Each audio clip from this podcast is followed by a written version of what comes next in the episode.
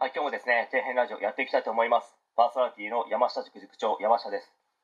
お送りする内容がですね、皆様の役に立つように頑張っていきたいと思いますので、よろしくお願いします。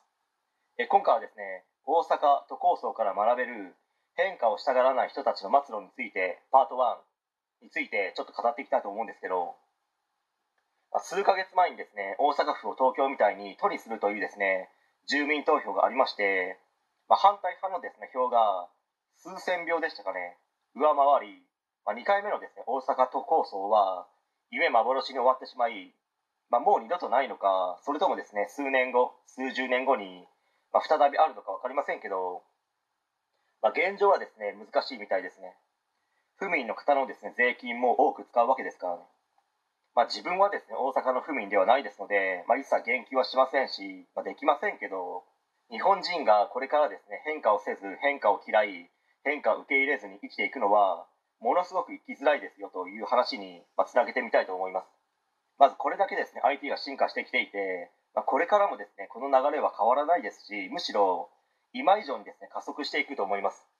別にですね IT の技術やら知識、まあ、例えば IP アドレスだとか Mac アドレス、まあ、プログラミング言語、まあ、Java だとか、まあ、C 言語などあるんですけど、まあ、そういったものをですね学ぶとか技術を身につけるとかではなくて、まあ、自分が言いたいのは主に想像と発信に関してですね、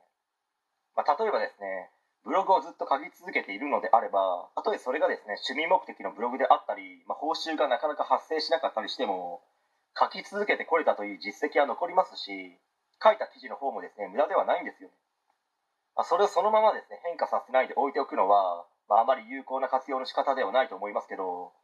そこで変化させることで将来ですね収益を発生させることができる。お宝に進化できるかもしれないですので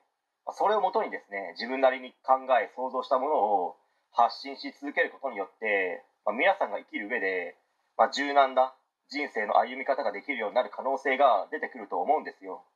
まあ、それはどういうことなのかということはパート2で話したいと思います。はい、えー、本日は以上になります。ご視聴ありがとうございました。できましたらチャンネル登録の方よろしくお願いします。